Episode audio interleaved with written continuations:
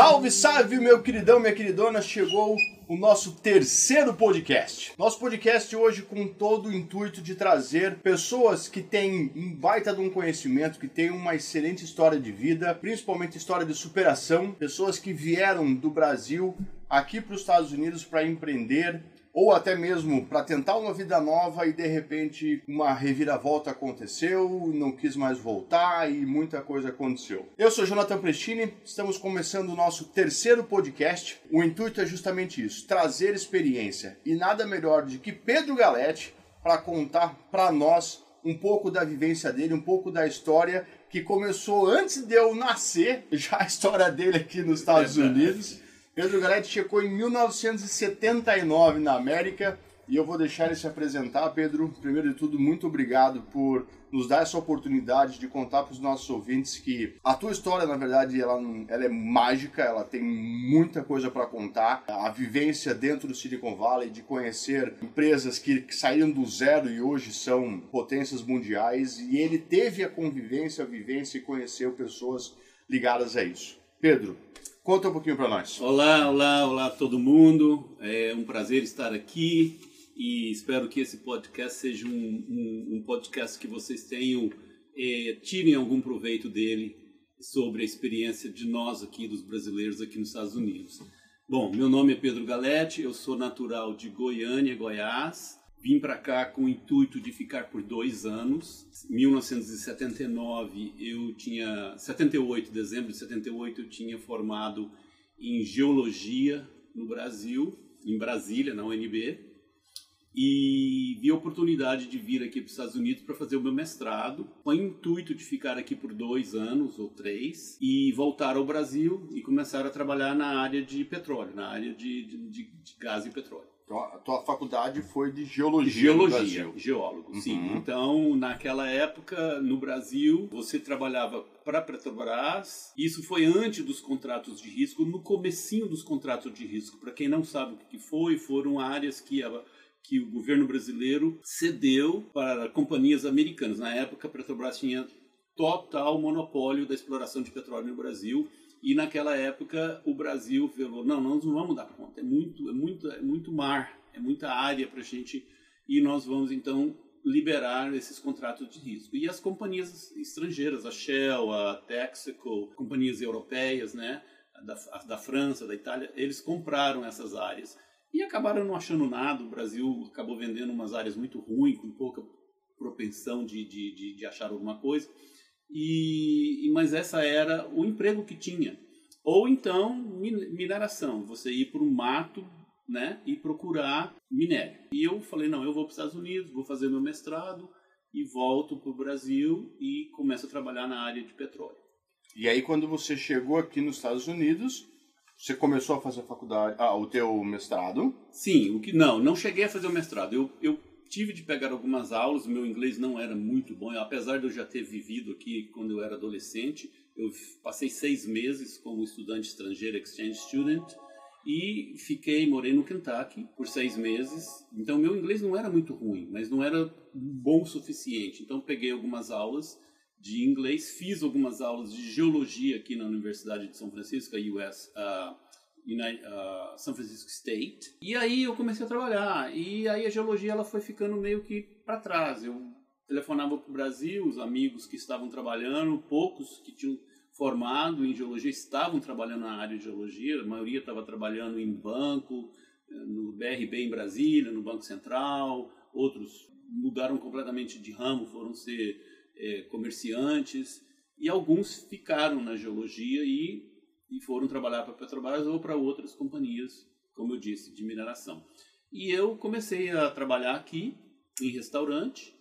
Eu fui atendente de telefone, atendia telefone, pegava ordem e cada vez fui me distanciando mais da geologia.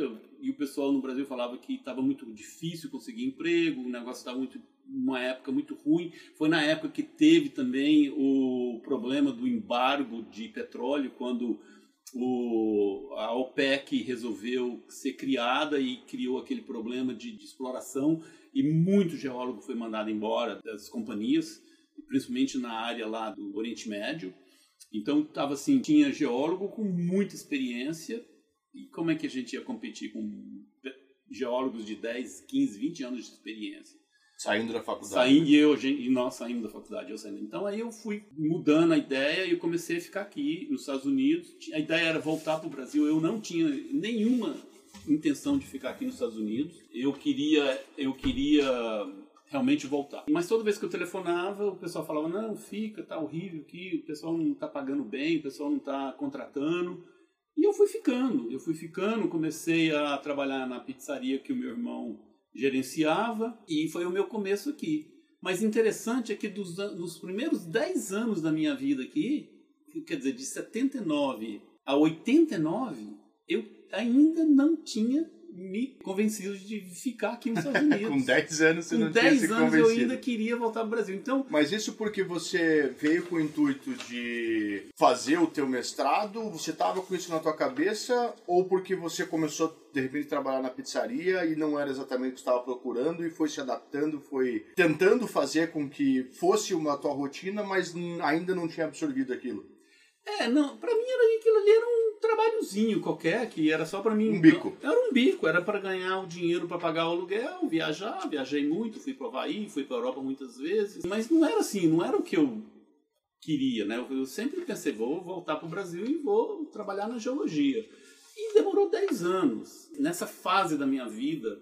E é uma fase muito interessante, porque eu tinha 22 anos quando eu cheguei aqui nos Estados Unidos, entre 21 e 22, e, e eu, eu só fui realmente mudar a minha percepção quando eu já estava com 32. Nesse período de 10 anos, eu não economizei nada, eu não guardei nada, eu não fiz nada. Eu, Você viveu. eu vivi, Uhum. né? Eu ganhava e gastava, eu ganhava e gastava. e eu não tinha nenhuma pretensão de ficar aqui. E é uma coisa muito interessante que a maioria dos brasileiros tem. Que o brasileiro chega aqui, ele não tem a ideia. O brasileiro tem muita conexão com o Brasil, ele sente muita saudade do Brasil. E a gente fica com aquela coisa, um pé aqui e outro lá. Vai, não vai, Vai fico, não não vai. fico, Então muita gente. família lá, amigo aqui. É muito complicado, né? É, e você veio numa época que eu acho que era muito pouco explorada por brasileiros aqui, né? Muito pouco. A maioria do. Era, a comunidade era muito pequena. Pra você ter uma ideia, tinha um clube chamado Lemon Patri, que tinha uma banda chamada Viva Brasil, com o Cláudio, ele tocava lá. E a gente, praticamente, todos os brasileiros que viviam em São Francisco, a gente se conhecia. Nossa, olha só. Frequen- frequentava aquela boate. Eu, quando, quando vim pra cá em 2002, é, que eu morei em San Diego, já era remoto. Imagine em 79, É. 80 até, né? Hoje a gente cruza com brasileiro em tudo quanto é Tudo lugar, no né? lugar. É Muita muito gente, muito brasileiro. E mudou o perfil do brasileiro. Interessante que o brasileiro que veio para cá no começo, quando eu cheguei, com 40 e poucos anos, eram pessoas que vieram com nível bom, pessoal de faculdade, pessoal que veio meio que na época dos militares no Brasil. E alguns vieram para São Francisco. E esses que vieram foram, foram escrevendo para os amigos, na época era carta. Uhum. O telefone era caríssimo, era uma coisa impossível. E eu- os amigos começaram a vir, então veio muita gente de Goiânia para cá, por alguma razão ou outra. E então, assim, eram poucas pessoas. E conforme foi passando os anos, foi mudando o perfil. Então começou a vir gente realmente que vinha para cá para fazer dinheiro, para ganhar, porque vivia muito mal no Brasil, eram pessoas humildes, de famílias humildes, e foi criando essa que eu chamo de bola de neve. Ela foi aumentando, foi aumentando, foi aumentando e foi aumentando a quantidade de brasileiros. Mas nesses últimos anos mudou muito o perfil. Ainda continua vindo esse pessoal. O pessoal que está aqui há muito tempo, muitos viraram empresários, estão muito bem. Eu conheço vários que não é da área de tecnologia, área de construção, área de reforma, é, De restaurantes de mesmo, né? restaurantes. Agora, dentro da área de tecnologia, teve um avanço monstruoso nesses últimos 10 anos ah, no Silicon Valley. Tem muito brasileiro. Pedro, tem muito Eu vou, brasileiro eu lá. vou sacanear com você porque a gente não tinha marcado essa conversa. Hum, É, mas o que, que você pode falar? Porque assim, é muito comum as pessoas perguntarem pra mim, né? Você tá no Vale do Silício, você tá né, do lado do Facebook, do Instagram, não sei do que. Quando você veio pra cá, não tinha essa conversa. Não, existia, não existia não, Facebook, não, existia Google, não, não existia. nada. não existia nada. Nada, nada. Na época, O, o- o Vale do Silício ele foi conhecido pelo, pelo ouro, né? Pela corrida do ouro, não foi isso? Não, não. não. Isso, isso, é na, isso é na área de Sacramento, no, no, no Foothills, que a gente chama. A né? Califórnia. Né? A Califórnia, hum. ela, ela, ela, quando ela teve, teve em 49, quando eles acharam o, ouro aqui, foi no Foothills, de, de, ali do lado de Sacramento, uhum. Placerville, é, toda aquela região, Eldorado County, tudo ali. Então o ouro veio todo de lá.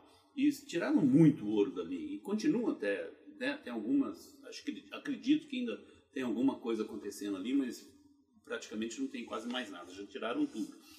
Ah, esse boom do, do, do, Vale do Silício, né, a, a, vinda da tecnologia, a vinda de, dessas grandes empresas foram porque é, um, lá o eles vão falar aí Bill Gates da vida ou o próprio é, a Apple é, instalou aqui ou por que que nasceu o Vale Não, do Silício? o Vale do Silício começou com assim o começo onde é o Vale do Silício hoje que é a cidade de São José é, Santa Clara Santa Clara tudo aquilo ali eram orchards o que é orchard? São plantações de cereja, de laranja. Aquilo ali era um, um vale bem plano, aonde eh, se cultivava frutas e verduras.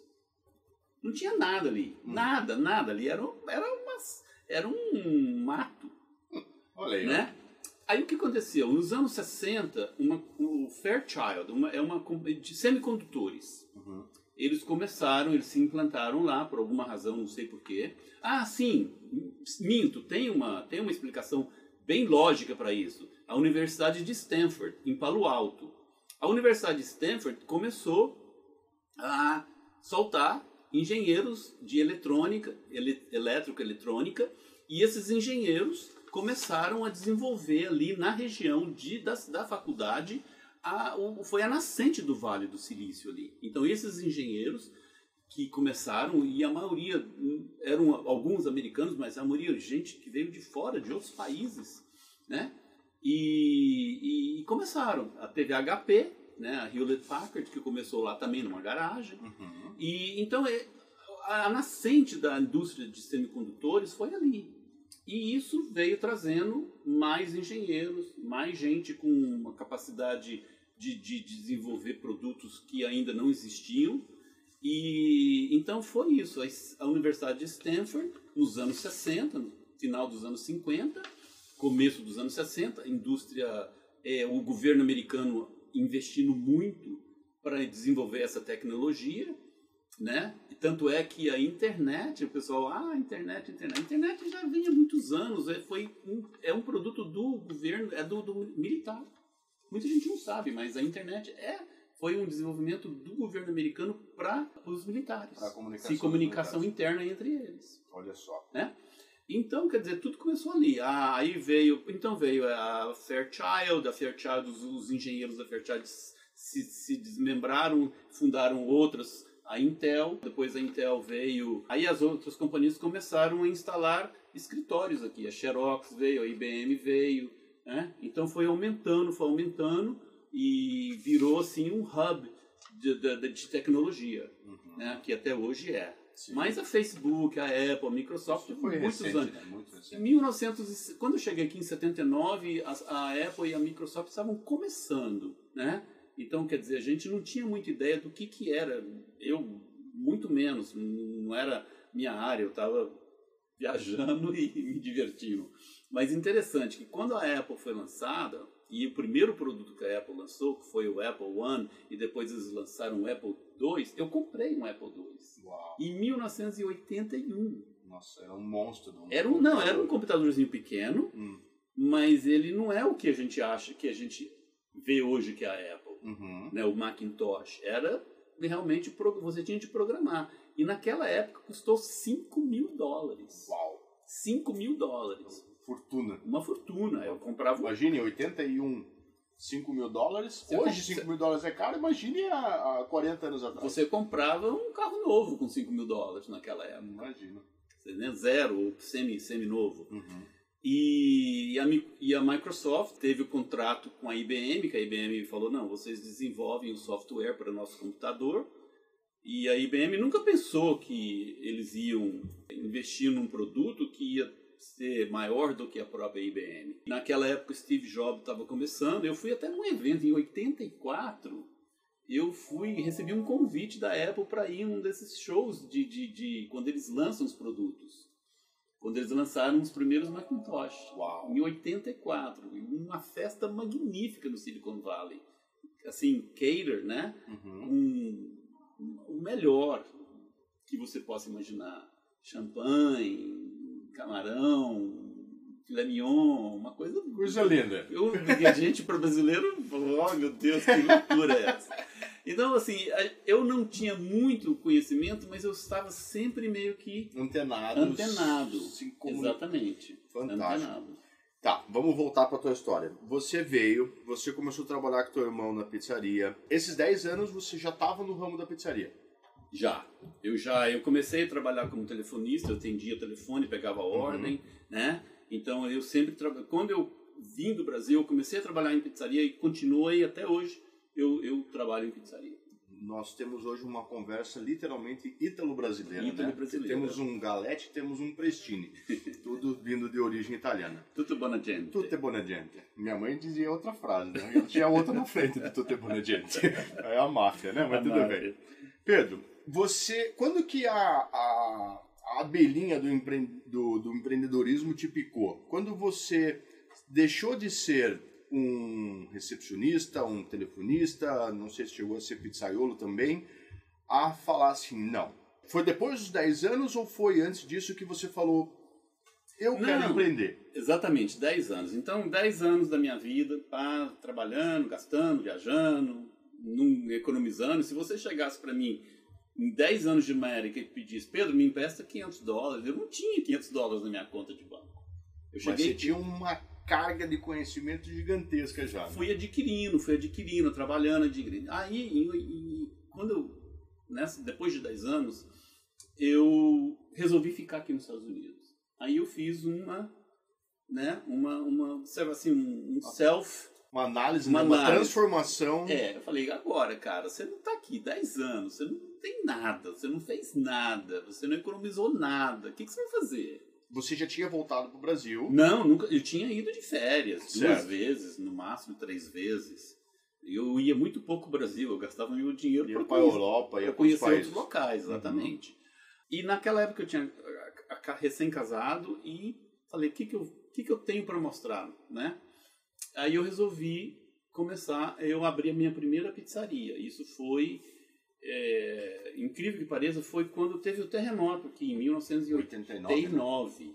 Eu estava pronto para abrir a pizzaria e teve o terremoto. E a gente até ficou, será que vai abrir? Será que não vai? O prédio está com eh, Danificado. danificado, né? E aí acabou que não, que o prédio estava sólido, não tinha nenhum problema e a gente conseguiu abrir, não teve nenhum problema de encanamento de gás, água, nada. A gente conseguiu abrir a pizzaria.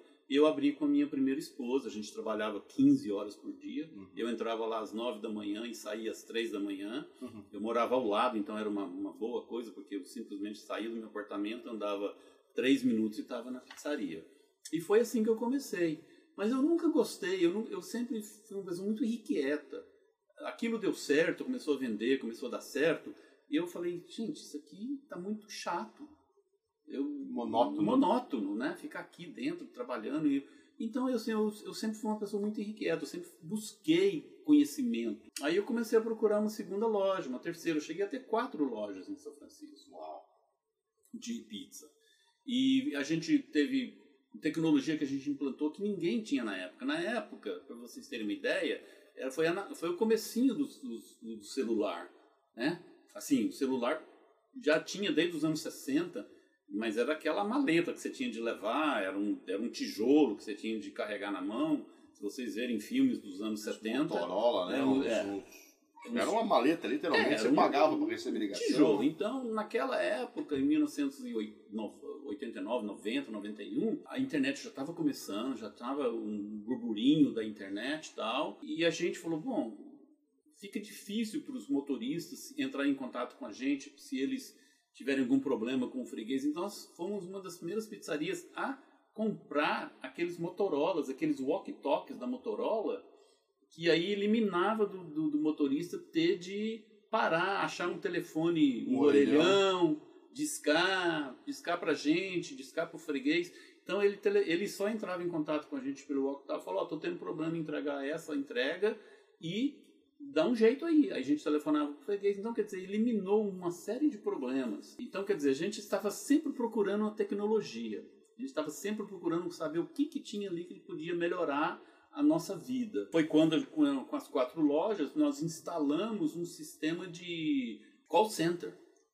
Nós tínhamos isso um... em 80. Não, isso já passou. Não, já não, não era 90. Não, não, 81, 82, 83. Porque as três lojas, nós instalamos um call center e nós criamos um. Eu tinha uma. Na, na, numa das lojas, eu tinha, eu tinha uma área muito grande e eu coloquei cinco ou seis computadores, um do lado do outro, aonde ficavam os telefonistas. E as lojas eram, eram conectadas. Isso em 81, 82, 83. A, o call center funcionou por muitos anos. Todas as lojas, as, as ordens chegavam, era um um número único.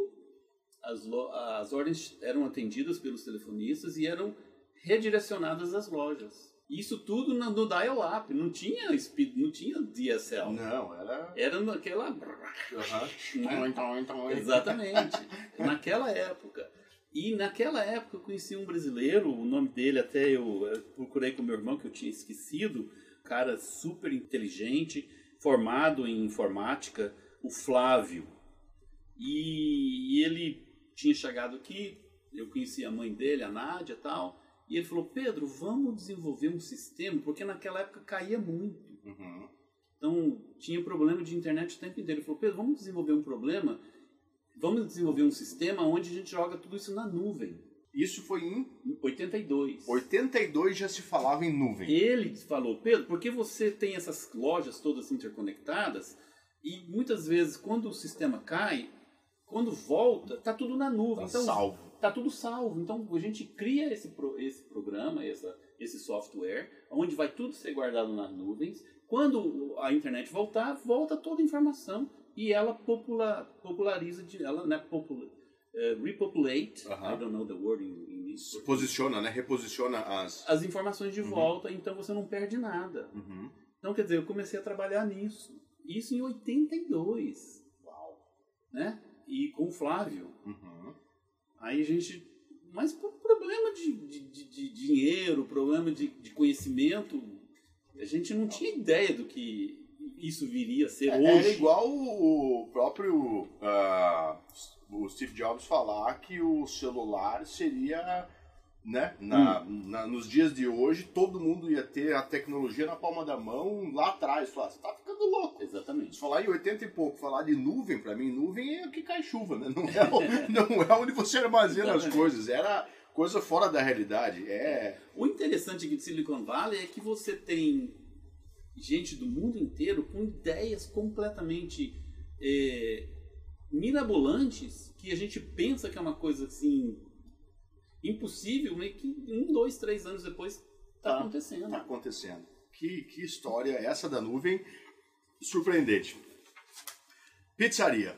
A, a, pizzaria ainda faz parte do teu dia a dia, faz parte do teu cotidiano, você vive isso, mas por estar aqui no, nesse mundo de tecnologia, você viu muitas e muitas empresas nascerem. É, eu lembro que a gente conversou um tempo atrás, você me contou a história da Uber, a história de, de como começou, a, a, das limusines que ficavam circulando, fazendo mapeamento e tal.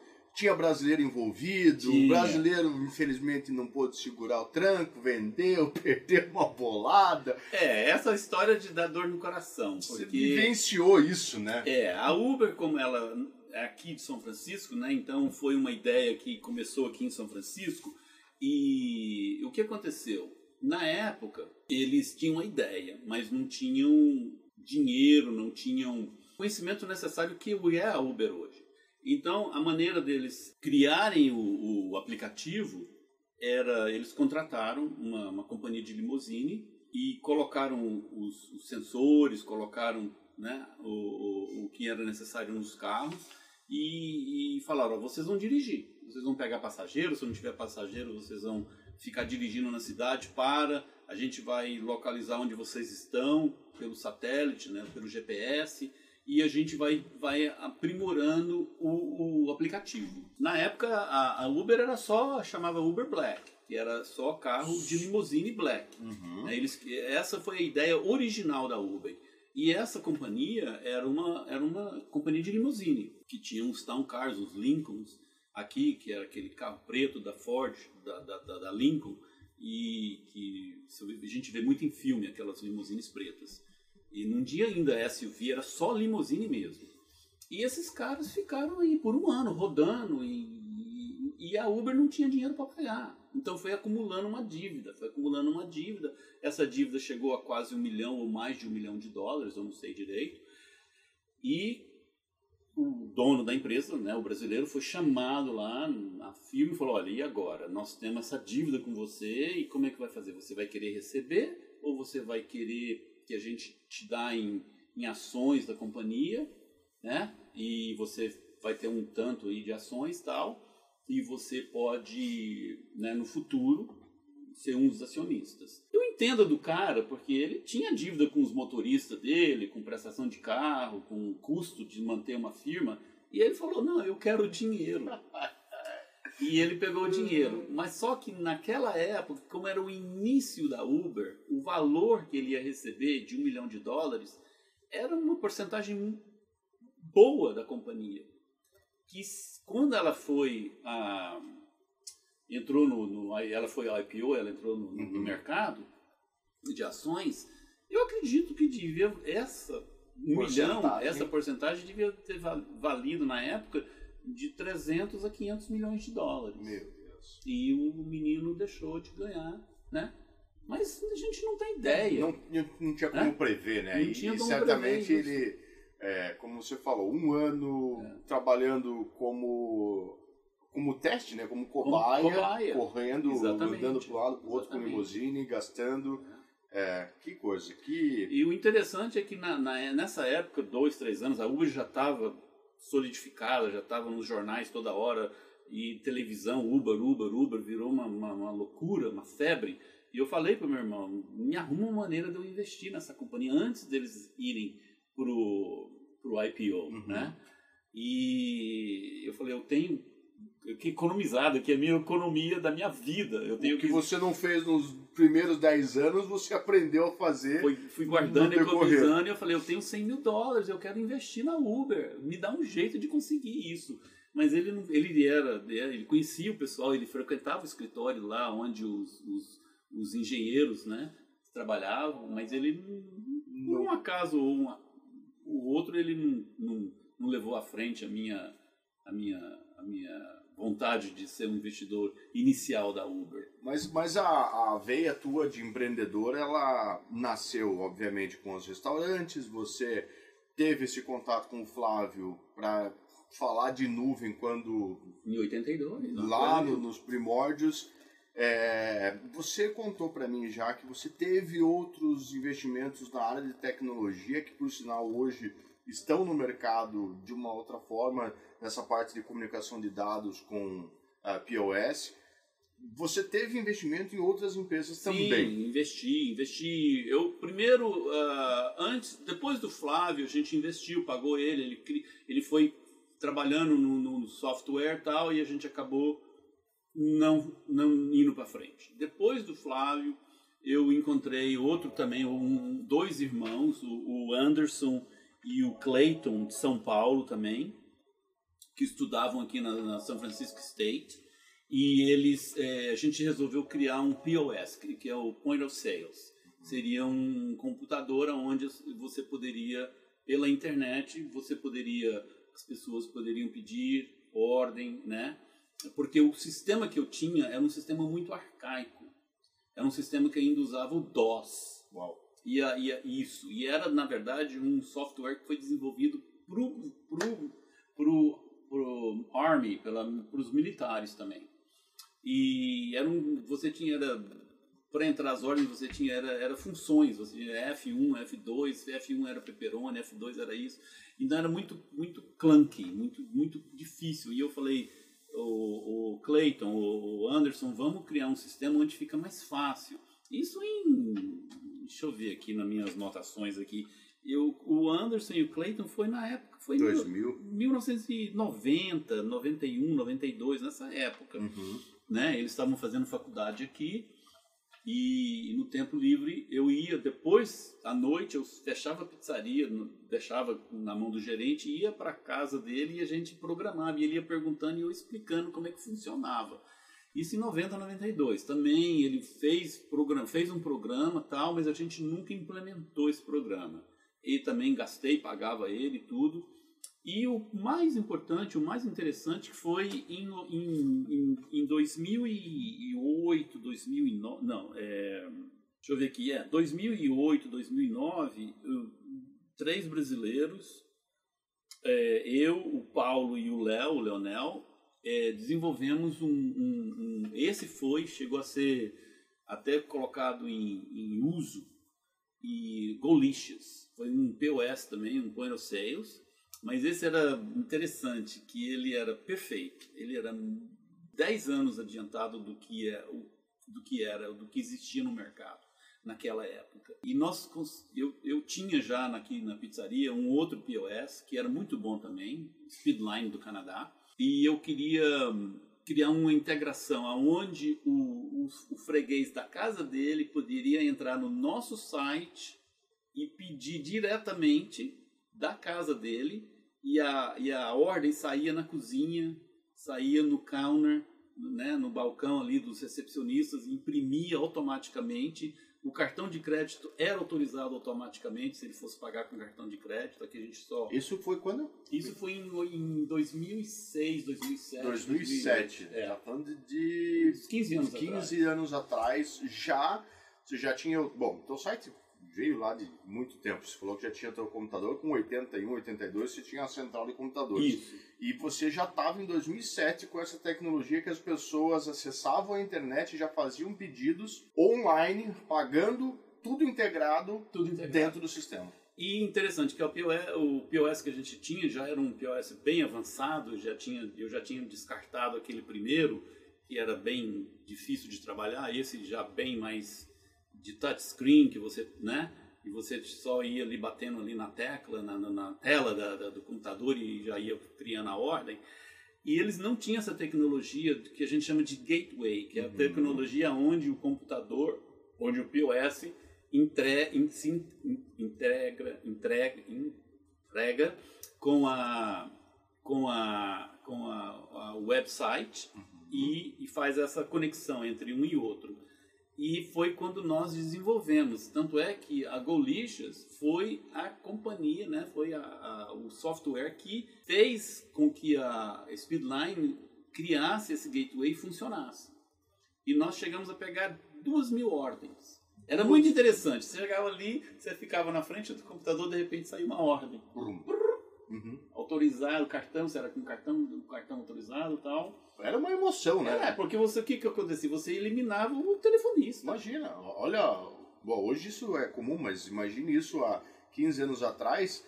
Eu acho que eu acho que eu ia chorar se eu visse a primeira ordem saindo. Você tá entendendo? Então, quer dizer, a única coisa que a tecnologia ela existia, o, o- tudo era perfeito, só que o que aconteceu? Eu tinha investido já uns 50 mil, naquela época, 50 mil dólares, e eu cheguei ao ponto, falei, eu não posso, eu não tenho mais dinheiro, está acabando meu dinheiro, o Paulo também, estava acabando o dinheiro dele, e a gente estava trabalhando com o pessoal no Brasil.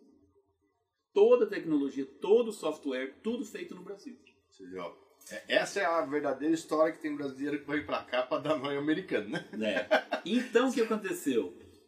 É, o suporte, por causa do fuso horário, tinha dia que tinha suporte, tinha dia que com tudo em, em- em software Tem que ser. tem de ser aprimorado, Uhum. tem de ser trabalhado, tem de ir tirando os bugs. E, e muitas vezes eu não tinha o suporte. Então o sistema caía e eu fui ficando irritado com isso. Eu telefonava no Brasil, ninguém atendia. Eu falei, gente, tem de ter.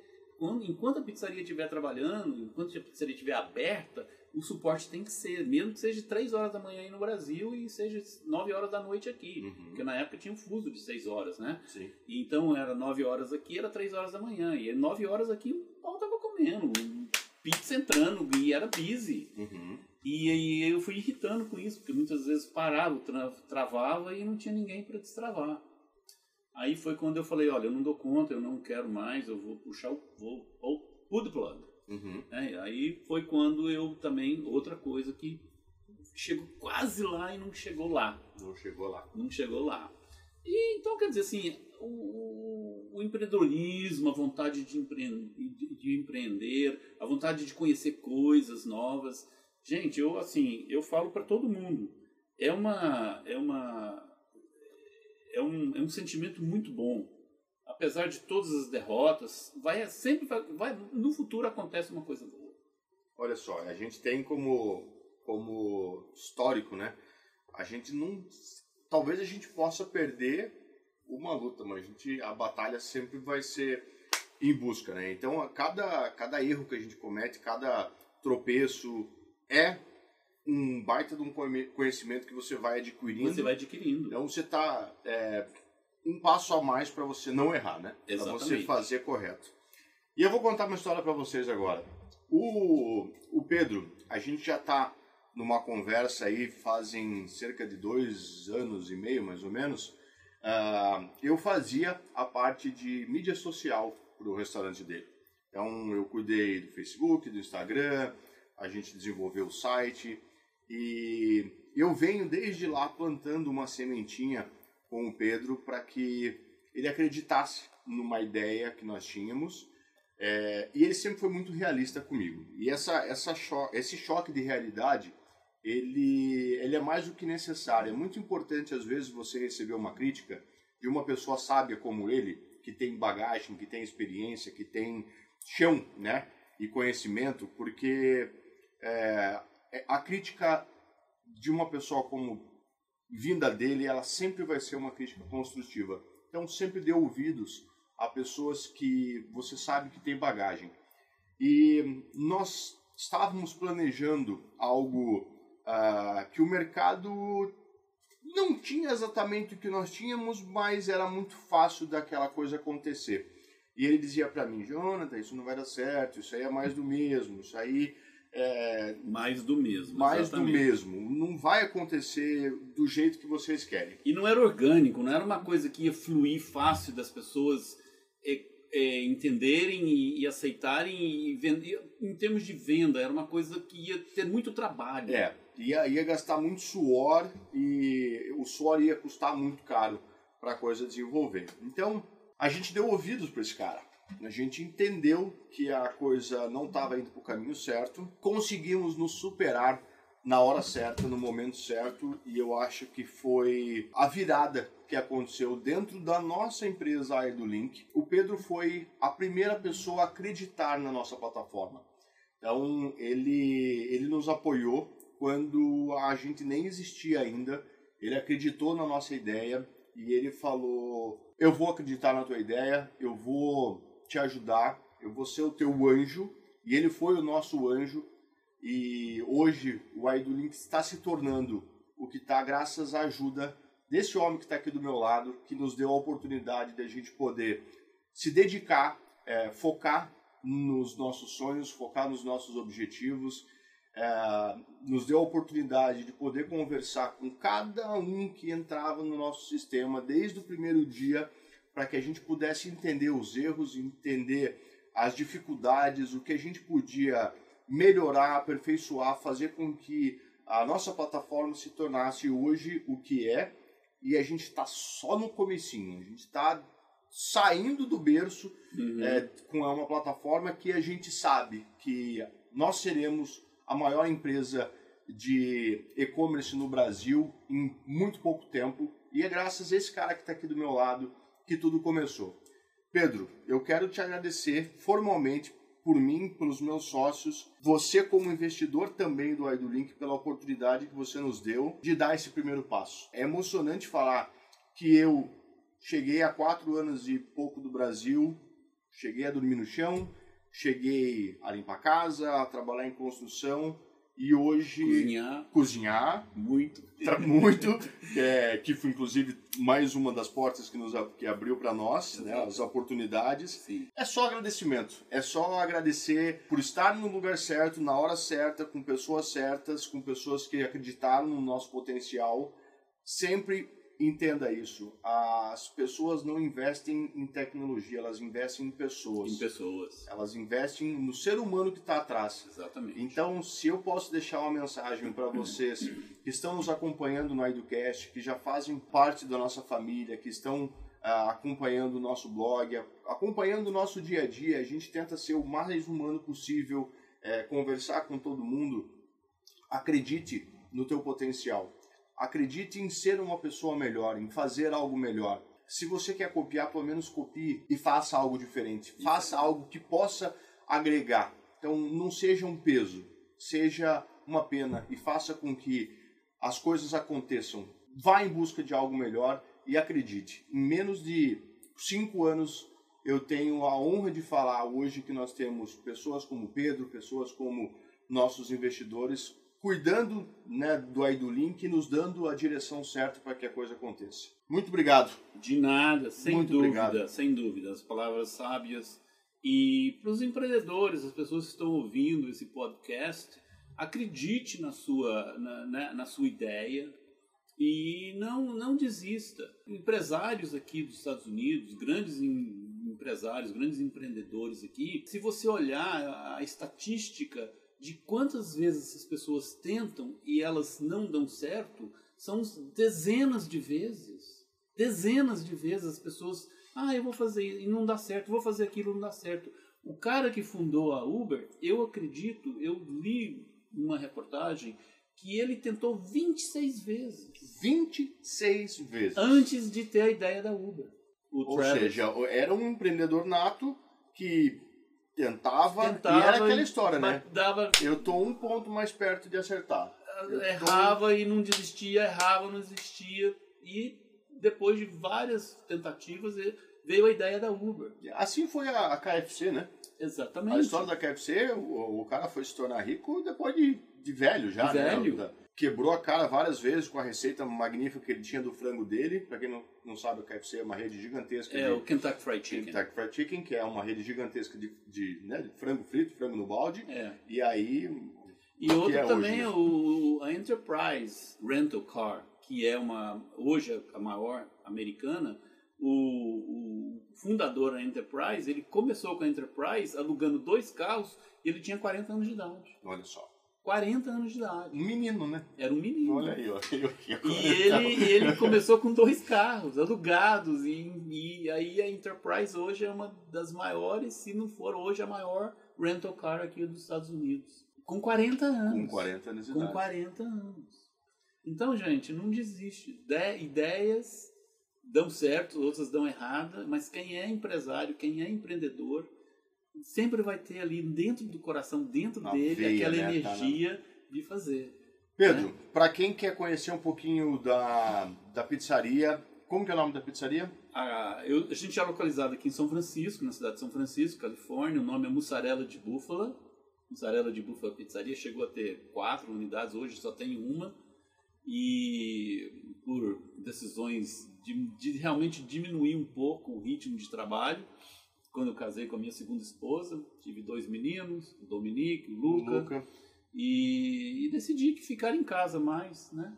Mais qualidade, mais né? qualidade e mas nunca deixei de estar tá fuçando, tá lendo. E outra coisa que eu quero falar para vocês, leem, se se- tentem abrir a sua mente, tenta ler o máximo que você pode. Se você gosta de tecnologia, procura podcast de tecnologia, procura revistas online de tecnologia, procura saber o que está acontecendo, o que está vindo aí. A maioria das informações que a gente vê hoje, ela já está 10 anos velha. O que está acontecendo hoje já tá, já é já está ultrapassado. Tecnologia que vai vir daqui a 10 anos, ela está começando agora. O que nós estamos convivendo agora já é coisa do passado. Ó, olha aí, ó. Pedro Galete, prazer falar contigo. É, esse aí do cast ele foi mais do que especial. mais uma vez falando pela pessoa que acreditou num potencial, que ele conseguiu visionar algo para o futuro, é, abrir aí as portas para para nós, para nos darmos uh, o primeiro passo e, e só o começo, né, Pedro? Sem dúvida. É só o começo. Sem dúvida.